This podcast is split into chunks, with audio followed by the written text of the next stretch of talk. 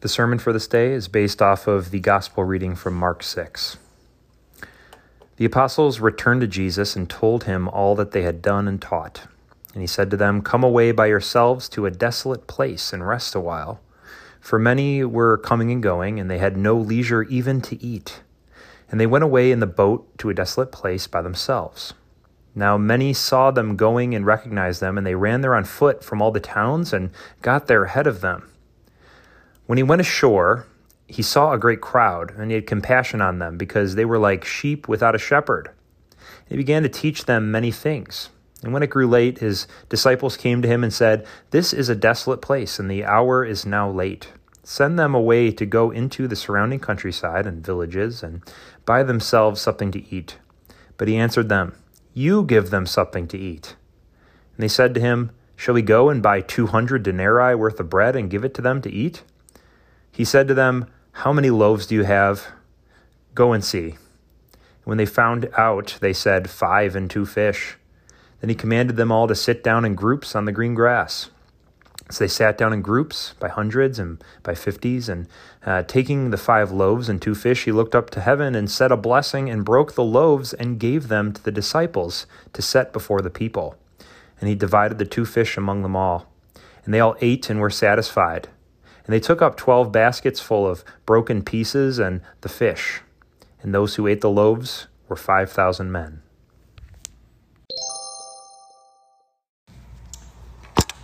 Grace, mercy, and peace be with you from God our Father and our Lord and Savior, Jesus Christ.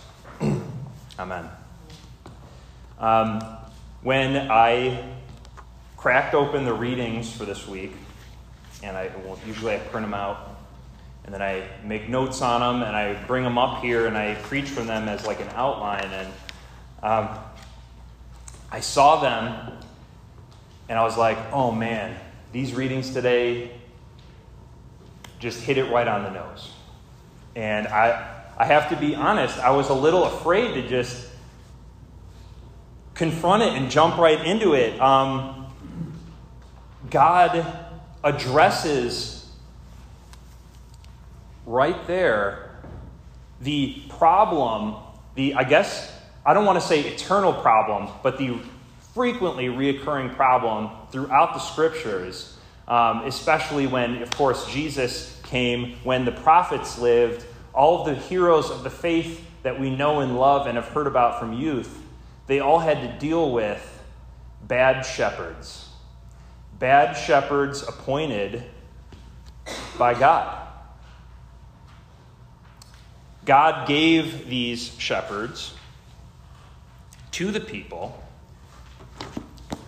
And we see in the Old Testament reading from Jeremiah 23, the, it's titled The Righteous Branch, but it begins with woes to bad shepherds. It's, it's terrifying. I mean, um, it's all in here. We see um, high priests, we see, you know, Jeremiah's fellow prophets, and they're being lazy. He says, You, you prophets, you scattered my flock, you've or sorry, you shepherds, you've scattered my flock, you've driven them away, you have not attended to them. It's a frightening scene. And it makes you think, man, I'm glad I didn't live in Israel at that time, right? Especially if I was the one righteous guy, Jeremiah and I saw it all, and I was the one that had to tell them because God appointed me to. And then you fast forward to the text today in the gospel reading. You see that Jesus, they, his disciples have just come back from being sent out. They've done all these amazing, wonderful things. They're, they're healing the sick, they're casting out demons, they're preaching repentance, for the kingdom of God is at hand and people are believing in the name of Jesus. And these are just, you know, simple men. They are just normal guys. And God, Jesus, has given them the command and the authority to do these amazing things. But they come back, and it seems like they're like, oh man, you know, Jesus, you know, we're, we're doing all this work. We, we, we, we're not even eating. We're just, you know, the, the clock's ticking like this. We got, you know, just post it notes all over reminding us of small tasks we have to do. We have uh, checklists, and all the checks aren't checked, so I need to, you know, remove the ones I have checked and then start a new list. And I know that I can tackle those in the morning. And and Jesus is like, guys, obviously you are burned out. You're you're overworked. Where is the joy of all of this wonder work that you're doing for me? You are healing the sick. You're casting out demons in my name. I mean, come on. For the first time, it seems like, at least in the Gospel of Mark, it seems like the crowds have the uh, better idea of what's going on.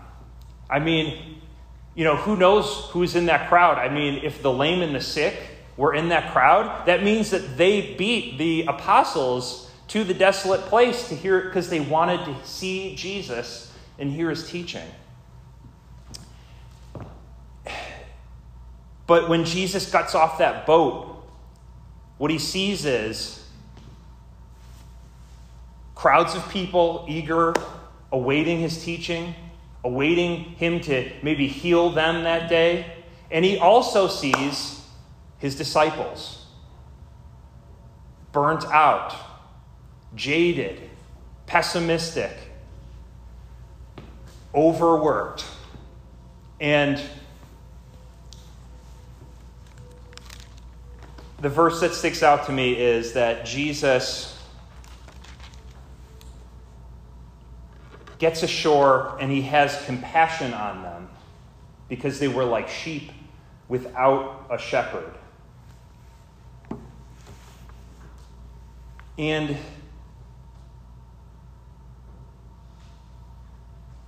what that triggered in me was thinking about how, what do you mean they don't have a shepherd? I mean, God had left behind this priestly class. He had given them, you know, Moses, he'd given them the prophets, he'd given them God's word. I mean, like, what do they not have?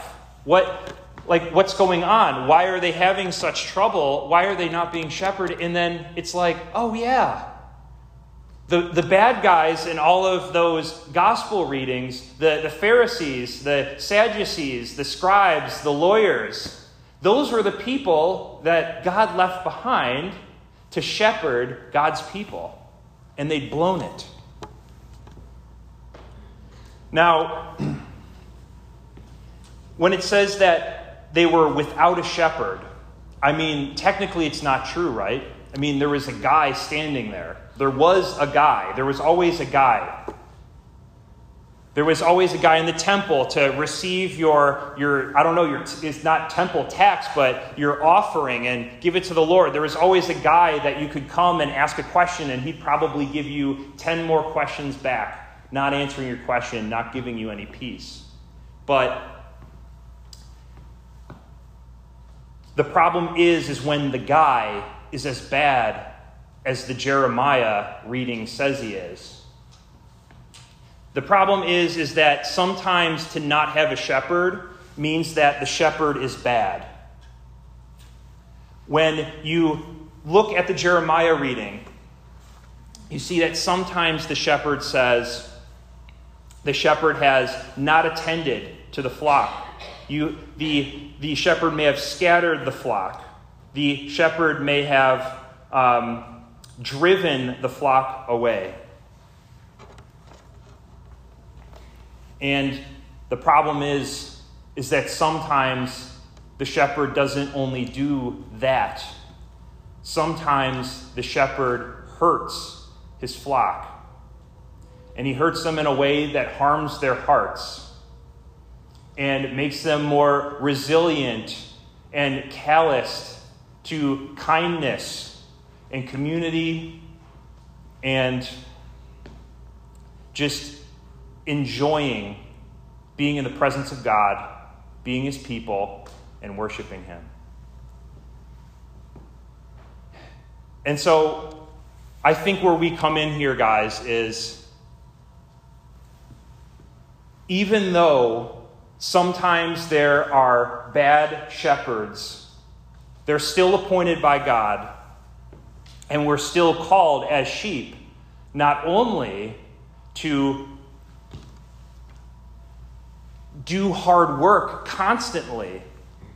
And we do the hard work because we love our community and we, uh, we have so many amazing memories and we've come so far, but we also need to remember to rest and eat. Because unfortunately, where this takes place today in the gospel reading, it takes place in a desolate place. A wilderness, I don't know, a desert, the, the place where John was sent to make the path straight for Jesus to come, the wilderness, the place where we live, the world. And sometimes that's where we live. And sometimes you're just passing through a desolate place. Sometimes that's where you set up camp for a little bit. But sometimes you're in a desolate place because you've been left there by the shepherd whoever that might be. And the good news of this reading, guys, is that Jesus is the Messiah and the Good Shepherd. And what he does is, when he sees the people, sees that they're without a shepherd, what his first impulse to do is to teach them. And this is something very, I don't want to say iconic, but it's what Jesus does. He doesn't only feed with food, he feeds with words. First, he denied in the desert Satan's temptation to turn stones into bread because he feeds only on the words that come out of the mouth of God and encourages us to do the same. But also, I think this is pretty cool in this reading, in Psalm 74, we see brought to completion You crushed the heads of Leviathan. You gave him as food for the creatures or the people of the, in the wilderness.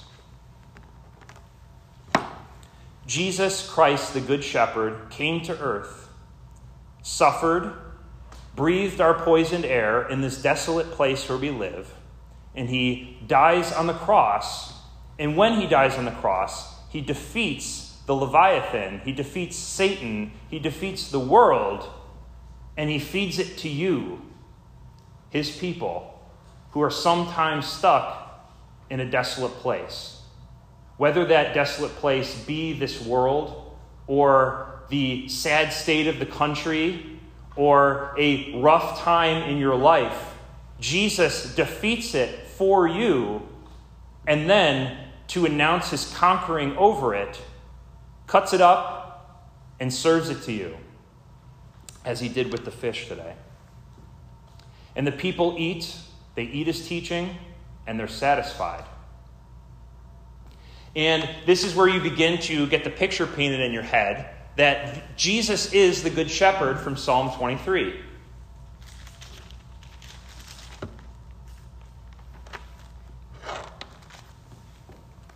Because Jesus leads you through the desolate place of the valley of the shadow of death. But you ask yourself, how in the world, because he had his disciples sit down in green grass. How in the world? We're in a desolate place. How is there green grass to eat? Well, that's what happens when you're led by the Messiah through the desolate place. Even in the desolate place, he finds the green grass for his sheep to eat because they are his flock and he loves them. Because Jesus is the Messiah and he is signaling that the end has come, the end of all things. For him, the end of the rule of the kingdom of this world, ruled by the devil, appointed by the, his leaders that he appoints, and the inbreaking of the kingdom of God, where the forgiveness of sins, the mutual consolation of Christians, and Christian love that is sacrificial reigns. And when we receive this living bread from heaven that Jesus lifted up and blessed and broke, and we feed on it, it feeds us with what satisfies.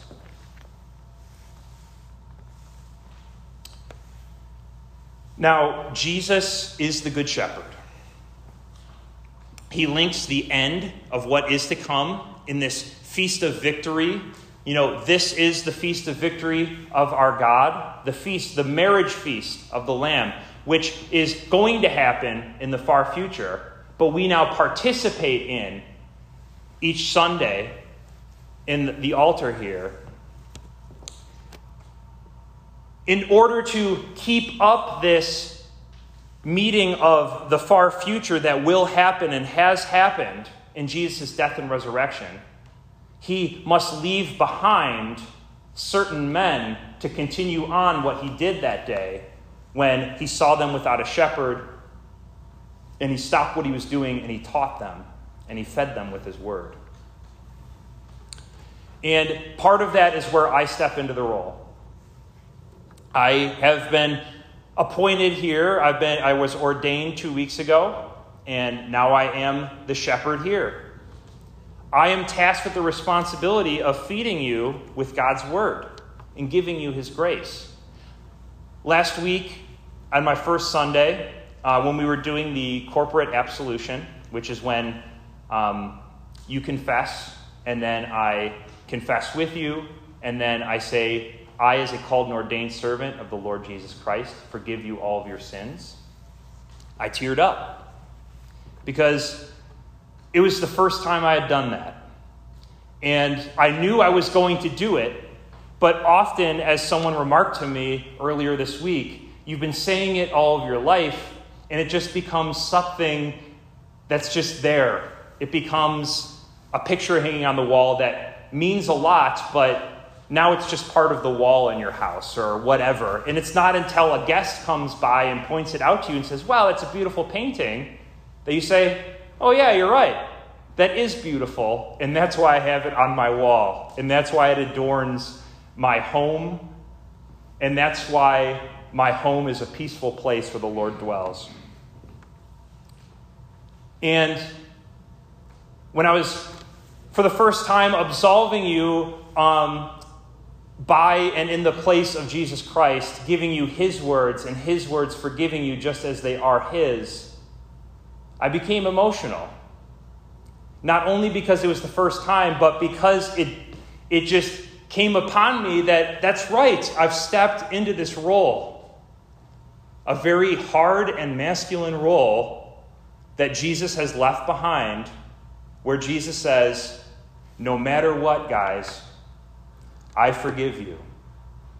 No matter what you are feeling guilty about, no matter what is troubling your conscience, because you've confessed your sin, there is no power dynamic here. There is no uh, zero sum game. Jesus Christ's forgiveness and grace is overflowing, and it's for you.